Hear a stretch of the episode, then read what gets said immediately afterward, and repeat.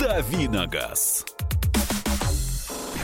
Вернулся. Он вернулся из отпуска. Кто этот мальчик? Мы его не узнаем. Да. Кто этот мальчик с бородой? Кто этот мальчик? Что это за загоревший мальчик с бородой? Кирилл Бревдо вернулся к нам в студию в рубрику «Дави на газ». Теперь он будет отвечать на ваши вопросы. Он отдыхал. Добро пожаловать. Если соскучились, заходите на YouTube и смотрите и на меня, и на Михаила, а главное на Кирилла, по нему, если соскучились, я имею в виду, на сайте youtube.com, главное вовремя, 13.09.2018. Где отдыхал-то? Пароли даны. Так, кому отвечать? Тебе. Да, отдыхал на Кипре. Что-нибудь с машинами там было связано во время твоего отдыха? Да, брал на прокат? Взял на пару дней машинку покататься. Вот, ну... Хотел взять кабрик, но кабрики дорого. А главное, бессмысленно, потому что... Называй цену сразу, дорого это сколько? Я не помню, но там что-то хорошо за стольник в день. Кабриолет. Стольник евро. Да, и дорого, ну как бы... А главное, бессмысленно, потому что днем по жаре ездить с открытой крышей — это мучение, а ездить вечером уже не очень хочется. Зато загораешь. Зато загораешь, да. Сгораешь зато. Поэтому я взял такой вот, как бы, нашел компромисс. Взял за 50 евро в день, довольно дорого, потому что брал всего на 2 дня. Если бы брал на там, неделю, это стоило бы там дешевле существенно по дню, но в целом заплатил бы больше. А поскольку я ездил всего на неделю, то, в общем, мне и 2 дней хватило. Я взял Citroën C1 нового поколения, который у нас не продается, предыдущего поколения машины у нас были, а нового не продается, к сожалению. Но прикол этой машины был в том, что это была версия с такой вот сдвижной крышей матерчатой, которая так складками красиво собирается, и машина получается почти открытая, то есть у нее огромный люк во всю крышу. И, в принципе, вечером я открывал окна, выключал кондиционер, потому что без кондиционера она быстрее ездит. Включал музыку и ехал. Ну, музыка особо не включалась. Там, кстати, русская музыка есть, русские радиостанции какие-то, музыки. Что передают? Какую-то попсу. Ну, вот, на Кипре есть, да, российская радиостанция. У меня там даже знакомые работают. Вот. И ездил, что-то там слушал себе, но по вечерам, потому что, опять-таки, даже на этой машине с открытой крышей ездить днем — это мучение, сгоришь нафиг и поплавишься. А в целом машина прикольная, потому что у меня был Peugeot 107, это примерно то же самое, только первого поколения машина. По начинке вообще такое ощущение не изменилось. Тот же мотор, там та же коробка. Он, правда, очень здорово выглядит, на мой взгляд, такая дизайнерская штука с приличным салоном, тоже там разные цвета всякие. У меня была машина белая с красными всякими вставками в салоне и красной крышей. Очень нарядно смотрелось. И коробка там, конечно, дебильная. У меня был робот, я просил на ручке. На ручке не дали, говорят, нету. Ну, дайте вам робот. Я поездил на роботе. Но, конечно, вот самый прикол езды на Кипре — то, что едешь по обратной стороне дороги, по встречке едешь, потому что там левостороннее движение. Я довольно быстро адаптировался, потому что я и раньше ездил, в общем-то, на правом руле периодически за границей в всяких пресс-турах и получал, так, в общем-то, разное удовольствие. В целом довольно позитивно, и, конечно, на Кипре без машины скучно, потому что есть куда поездить. С одной стороны, с другой стороны, ездить особо некуда, потому что остров там длиной, не знаю, чуть больше 100 километров. И вот я проехал расстояние, жил в Айанапа, а проехал до Пафоса, это у меня заняло меньше 2 часов дорога, и это практически другая сторона острова. Сами дороги как? Дороги отличные. Отличные. Отличные. Да. И вот не выходят козы на дорогу, блокируя движение? Вот этого нет все-таки? На Кипре этого нет. А где, если так сказал, как будто где-то ты это видел? Я это видел в каких-то балканских странах. Черногория. Типа того, да. Я вот там брала машину на прокат как раз в Черногории и в этой рядом, что там у нас подороже. Хорватия. И там не видел. Тогда она говорит, машина на прокат брала. В Румынии то же самое есть. Вот в Румынии я видел, тоже выходят там всякие стада. В Болгарии. В Болгарии не ездил. Слушай, самый главный вопрос, во-первых, цена бензина там, и отличаются ли правила дорожного движения, например, кипрские от наших? Досконально правила движения я не изучал, но в целом все то же самое, правила правой руки действуют, круг главный, в целом все очень похоже, на красный свет надо останавливаться. А что касается стоимости бензина, то он там примерно евро 30, то есть где-то чуть подороже, где-то 95-й, да? Это евро 30 — это за литр, да? За литр, да. То есть более 100 рублей. на российский более 100 рублей за литр. Ну там разница на какой-то заправке евро 33, на другой там евро 35. Ну то есть разница несущественная, в пределах там, условно говоря, погрешность в пределах там нескольких десятков центов. Поэтому там, конечно, в ходу либо экономичные машины, либо дизельные. Ну, маленькие машины там все сплошь бензиновые, те, что покрупнее, там Mercedes E-класса, они все дизельные. Очень прикольные такси, это какие-то переделанные Mercedes, в основном старые, 210 кузов, 124 кузов, они сделаны такими лимузинами, шестидверными, делают их, судя по всему, где-то на Кипре, переделывают из стандартных машин. Я таких машин раньше практически нигде не видел. Желтые такси? Не, разноцветные. Ну, в основном белые, черные, какие-то серебристые. Ладно, все, с Кипром закончили? Да, закончили с Кипром. Кто-то закончил, а кто-то и не начинал с Кипром. Добавлю. Добей нас, давай. У меня даже фотка есть где-то в Инстаграме, я выложил. Я на Кипре. Да. Не я на Кипре. Машина, которую я взял, если кто хочет, может зайти на мой Инстаграм, посмотреть, там по Кириллу Бревдо легко ищется. А машина, там у меня фотографии есть во всех подробностях, заправка Лукойл, там очень много заправок Лукойл. Едешь, как бы, и хоп, знакомые цвета. Знакомые надписи, прикольно. Я, правда, не заправлялся. Патриотично сейчас прозвучало. Молодец. Продолжаем. Главное вовремя. А теперь к вопросам, которые можно присылать Кириллу. 8-967-200-97-02.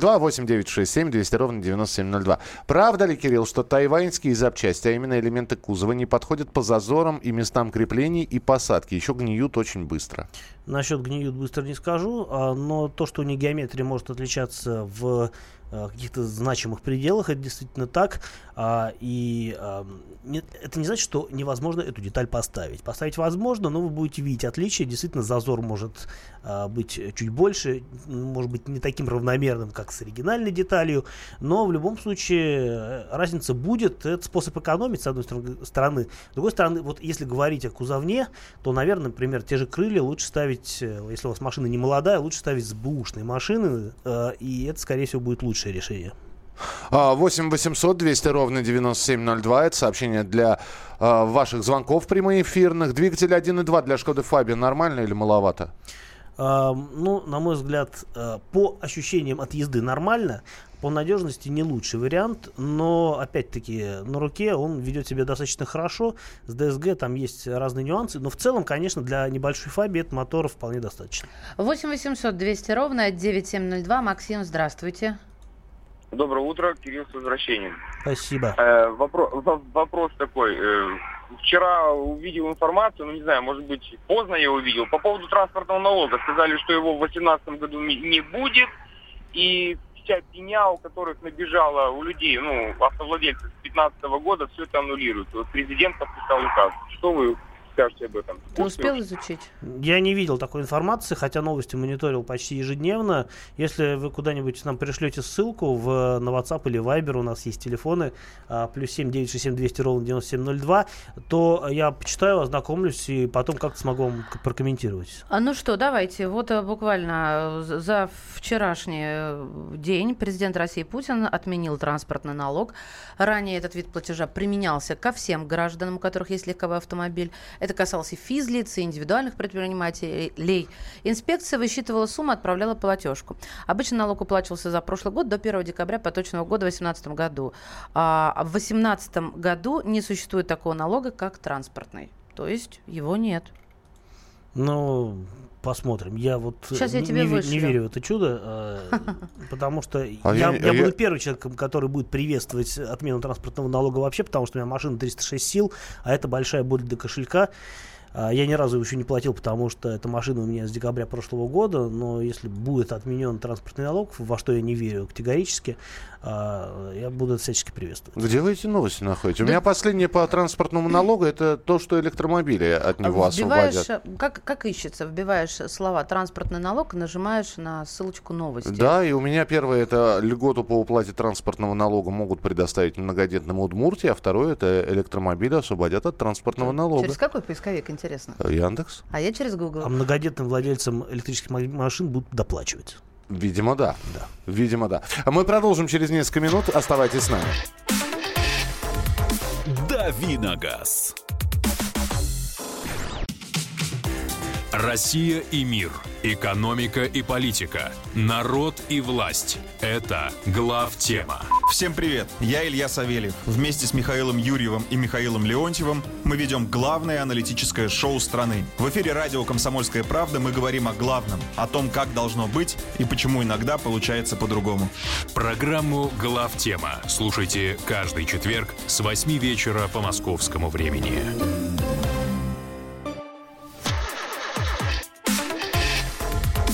Дави на газ.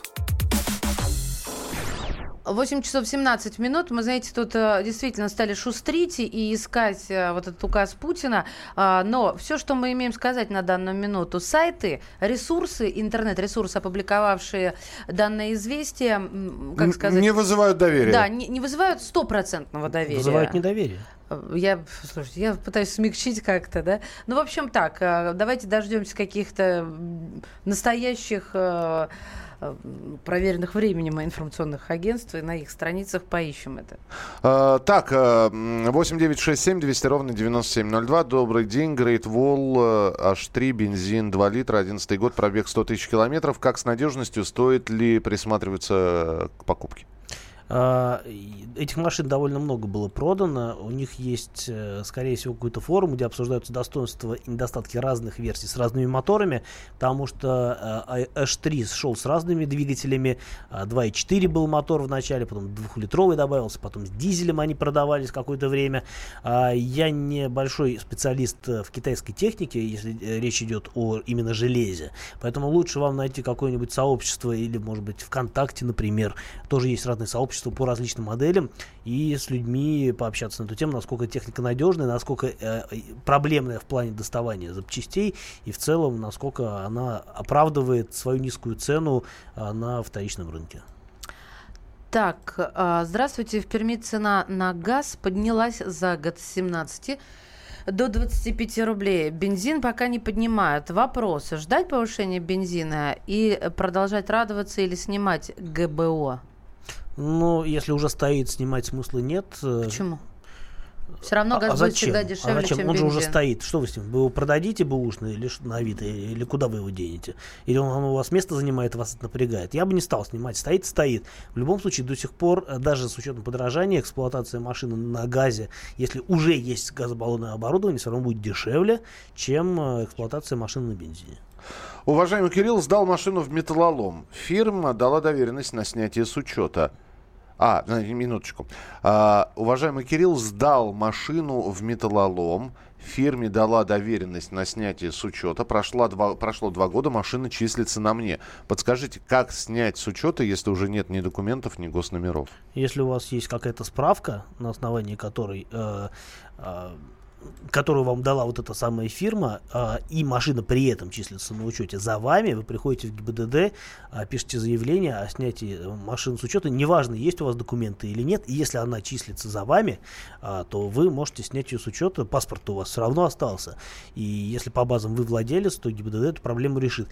А справка нужна для того, чтобы снять ее по той дате, на момент которой вы эту машину сдали в металлолом, а просто чтобы вам за вот эти 2 года налог там можно было как-то, если он пришел, то откатить, попробовать через налоговую, либо как-то еще сделать. Это будет все очень непросто, но, по крайней мере, с учета вы ее точно снимете.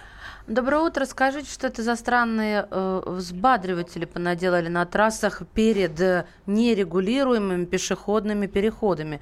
Какое у них назначение? Взбадриватели? Может быть, это то нанесение разметки, на которых ты едешь, как потерки. Я не знаю, что имеет в виду Алексей. Такие поперечные полосы при попадании колесами, на которую автомобиль начинает немножко потряхивать, если скорость велика. Но это нормальная практика, такой везде в мире есть, в разных вариантах исполнения.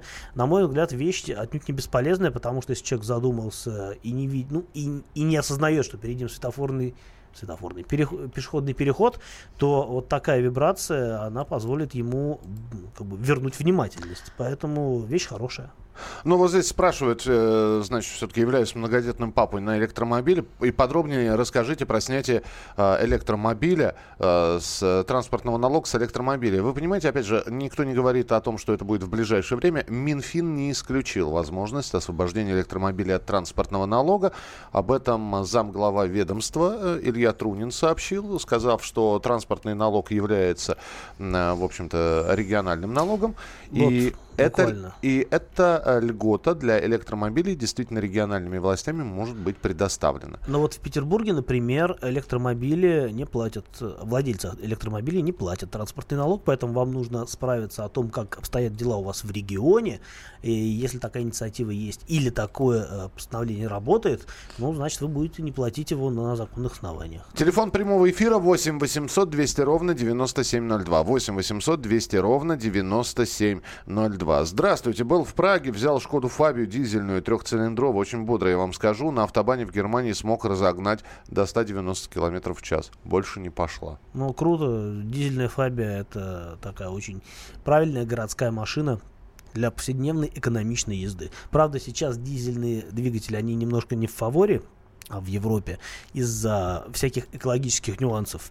Но в целом это не значит, что машины плохие. То есть они изначально были вполне удобные, жрут они мало. Я думаю, что там 4 литра расход на сотню для такой машины вполне достижимый вариант. В городе, ну, пятерку он будет потреблять. Поэтому можно только порадоваться за опыт езды на такой машине, потому что в России таких автомобилей нет. Калимера, Кирилл. Калимера. Выделили вы новую инопланетную Ниву 4х4? Какая ожидается цена и вообще что это? Да, я видел, но Ниву ее сложно назвать. Это концепт, как там называется, Vision 4х4, который показали на московском салоне. Там очень сильна стилистика Нивы в этом автомобиле, но надо понимать, что это шоу-кар, то есть, по сути, только оболочка без какой-либо начинки, поэтому говорить о цене вообще бессмысленно, потому что даже если нечто похожее появится когда-либо в качестве реального, а не такого прототипа, то это будет не раньше, чем 2021 год, скорее всего. А какие в те времена будут цены и вообще, что это будет за автомобиль, хотя... Ходят слухи, что будет автомобиль создан на платформе следующего Дастера. Ну, это все можно только вот догадываться, поэтому прибережем ответ на этот вопрос до каких-то более конструктивных. Давайте по новостям пробежимся, которые прилетели на информационные ленты. Главное вовремя. Минтранс рекомендовал региональным властям взаимодействовать с народом в части ремонта дорог.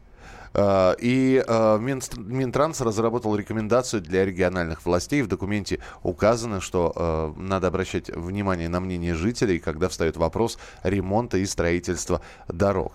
Получать информацию от жителей можно различными способами. Встречаться с народом, реагировать на обращения и сообщения из интернет-приемных, публиковать сведения в СМИ и прочее. Важно также допускать жителей до обсуждения не только строительства и ремонта дорог, но и установки камер, отбойников, знаков и светофоров. В общем, и заголовок такой: региональные власти будут ремонтировать дороги по совету жителей. Совет да любовь. Хочется сказать, звучит хорошо. Ну, действительно, было бы любопытно, если бы действительно так происходило. То есть всегда есть какие-то проблемы, дороги у нас не идеальные, все знают. И действительно, народ хочет, чтобы дороги были хорошие, что, в общем, тоже, на мой взгляд, совершенно логично и рационально. Другое дело, что все эти встречи и так далее, все это информирование, это для неленивых. А народ у нас любит как? У нас вот говорят: у нас дороги плохие, давайте, чтобы они были лучше. А вот если будет какая-то встреча, например, то, во-первых... Придут 4 человека. Во-первых, фиг узнаешь о том, была эта встреча или нет. Во-вторых, люди подумают: кто-нибудь придет, что я пойду, да? И народ у нас пассивный и ленивый. Поэтому даже если такое будет происходить, меняться, я думаю, что все равно будет так, как меняется обычно. А самое главное, что действительно, когда встает вопрос: ребята, дорогу надо менять, хорошую будем делать? Да, будем. А вот когда речь идет... То есть однозначный... А давайте соберемся и обсудим. Ну, нет, я даже не про это. Есть однозначный ответ. Нужна хорошая дорога. Да. А вот когда: ребята, давайте здесь отбойник установим. И вот тут Давайте третий раз за год поменяем бордюр. Нет, секунду, я никак не пойму. Я думала, то, что придут граждане, как в идеале, и будут властям, да, вот граждане и власти, советовать и говорить, где действительно первая необходимость, первого порядка. Именно. Ну, не так грубо, просто говорить. Потому что нам, гражданам, вроде как виднее. А если они предлагают отбойник установить, то что мы должны, по-твоему, граждане, делать? Пойти его устанавливать? Нет. Это граждане предлагают установить отбойник. С этой стороны. Ты понимаешь, сидит чиновник, один человек заходит и говорит: здравствуйте, я считаю, нужен отбойник. Вот. Чиновник говорит: хорошо. А где? Нет, это даже улица названа. Следующий заходит и говорит: слушайте, вот здесь я слышал, что отбойник хотят ставить, он там не нужен. Хорошо, говорит чиновник. Следующий. И вот. Да, гречанику надо позвонить. Нужен светофор, не нужен. Нужна велодорожка. Нет, есть какие-то моменты, которые разделят людей пополам. И как чиновнику принимать решение? Ну, на каждый протокол напишут еще протокол. А как действительно иначе? У нас в Абакане мэр сделал референдум по ремонту улиц с асфальтами. Выборы по улице и участкам. Выбери улицу, на которой будет асфальт. Неплохо, такая лотерея. Дайте денег нищим муниципалитетам. Да, сейчас дадим. В общем, присылайте свои сообщения. Да, здесь уже посыпались предложения. А вот у нас надо дорогу сделать. Я понимаю, да. Обращайтесь к местным властям. Видите, Минтранс дал рекомендацию. Они хотят с вами советоваться, люди. Не стесняйтесь. Слушайте, ваши вопросы, вот я сейчас собралась, но уже понимаю, не успею, так что резать не буду, обязательно задам. Итак, WhatsApp и Viber 8 967 200 ровно 9702 и студийный номер телефона 8 800 200 ровно 9702. 200 я справилась. Дави на газ.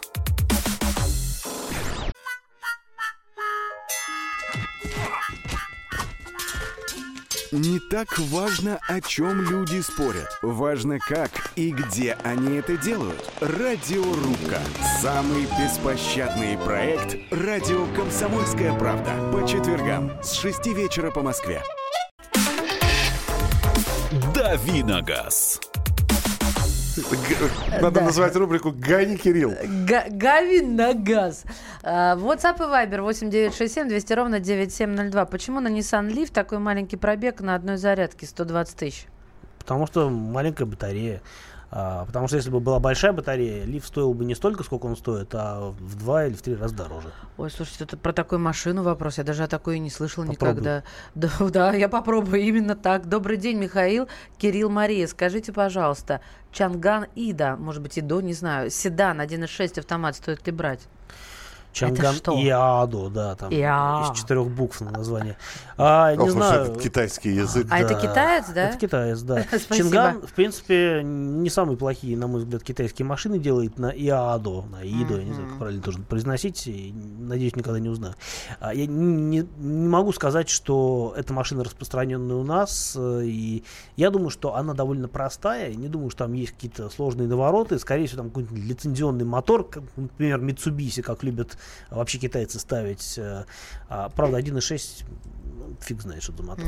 Но в целом ничего плохого и ничего хорошего я про эту машину не скажу, просто потому что никогда не щупал, не лапал, не имел с ней дела.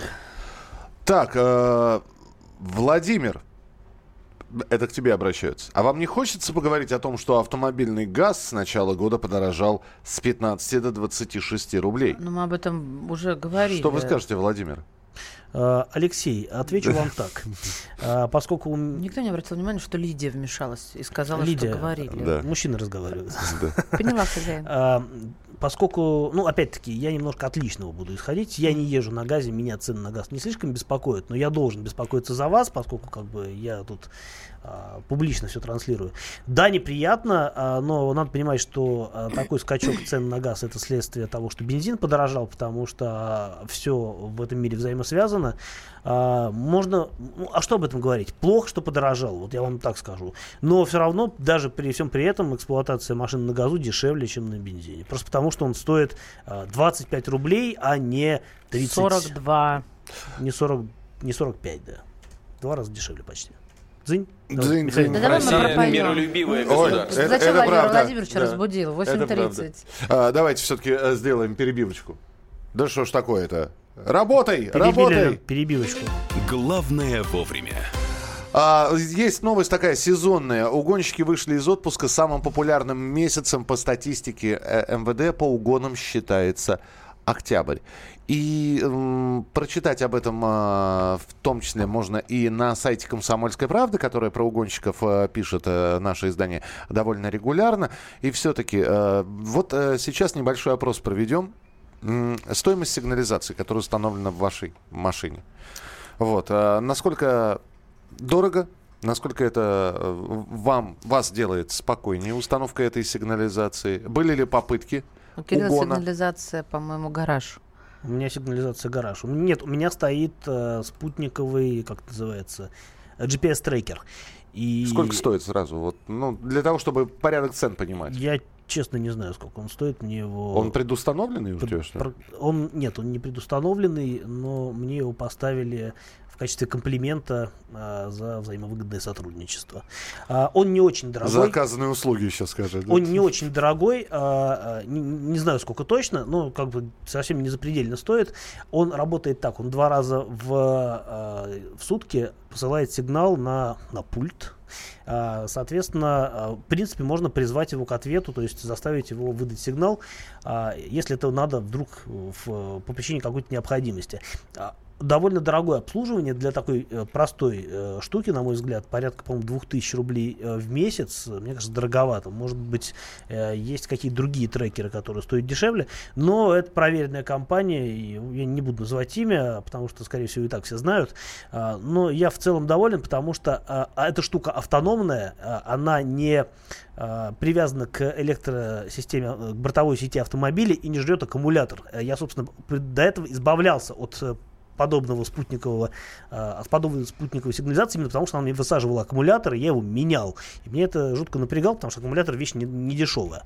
А этот автономный, надо раз в год обновлять батарейку в нем на сервисе, и, в общем, дальше все будет работать. Просто когда читаешь издания, которые пишут, в том числе и про средства от защиты от угона автомобилей, заканчиваются, как правило, такие статьи с перечислением всевозможных сигнализаций, установок и прочего-прочего. Не существует стопроцентной гарантии от угона автомобиля. Нет, не существует. В общем, заканчиваются статьи примерно так. И, естественно, возникает вопрос, слушайте, а если не существует, зачем отдавать больше? Вот человек пишет, Kia Rio стоит штатная. И не парится человек. Я тоже не парюсь. У меня стоит штатная. У меня стоит на обеих машинах штатная. На моей Camry установлен... Хотя, да, извини, пожалуйста. Пришла мысль. У мужа, наверное, раз в месяц приходит мысль, которую он мне озвучивает, что он хочет поставить на машину вот что-то еще.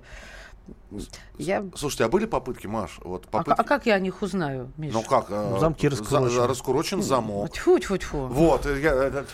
Все сплюнули, все в этой студии. Через левое плечо. Нет, не были. И слава богу. Да, это правда. Это, мне кажется, это самый сильный стресс, который я вообще сейчас могу представить. Конечно, если не касаться здоровья близких и любимых людей. Выходишь, а машины нет. Понимаете? Не, одно дело, выходишь, машины нет, а другое... Или попытка. Попытка чуть меньше, но такой же силы. Когда твою ласточку, кукурочили, понимаешь, в темной ночи. Я считаю, что испытываешь подобный стресс, когда вообще что-то касаемо машины. Когда на меня упала льдина, и я вышла и увидела... Слава богу, что не на машину подумала Маша. Это хорошее замечание, Кирсаныч, правда. Представь мятину на капоте, Миш. Что представлять, ты ее видел? Я ее видел. Я все хотел спросить, откуда она. Кто-то из коллег считает, что я головой била противника об капот. Причем я примерился, для головы это очень подходит. Да, это была льдина, это было дико обидно. Да. Это раз. А если твою машину эвакуируют, ты же не знаешь сначала, что с ней. И ты выходишь, от твоей собственности нет. Понимаете? Почувствуйте. Это сильнейший стресс. Это сильнейший стресс. А гнев, который тебя переполняет? Там, я думаю, вся буря эмоций. Вся буря эмоций, абсолютно ты прав. На моей Camry установлен Starline за 15 000. Но я сигнализации не доверяю. Всегда оставляю автомобиль на охраняемой стоянке. Красноярск. Toyota всегда в зоне риска. Как и Mazda. Японские машины, вообще японские машины, они в зоне риска. Их гоняют. Но я слышал такое, и поделюсь с вами, что если стоянка заявлена как платная, то вы поинтересуетесь, как охраняемая, извините, то вы поинтересуетесь, какая там Ответственность. Да. Как охраняют. Ну, система охраны. Не то, что там какие датчики стоят, а вот... Спящий сторож. Вот именно, да. Как у них это обустроено? Потому что очень часто бывает заявлено одно, а на самом деле, как говорила бабушка моей одноклассницы, соплей перешибить можно. Вообще, насколько я знаю, самые популярные места для угона ночью, это, собственно... Ну, если машина стоит около подъезда, то, соответственно, от дома ее угоняют. Двор, да. А днем, соответственно, от торговых центров очень активно их тащат.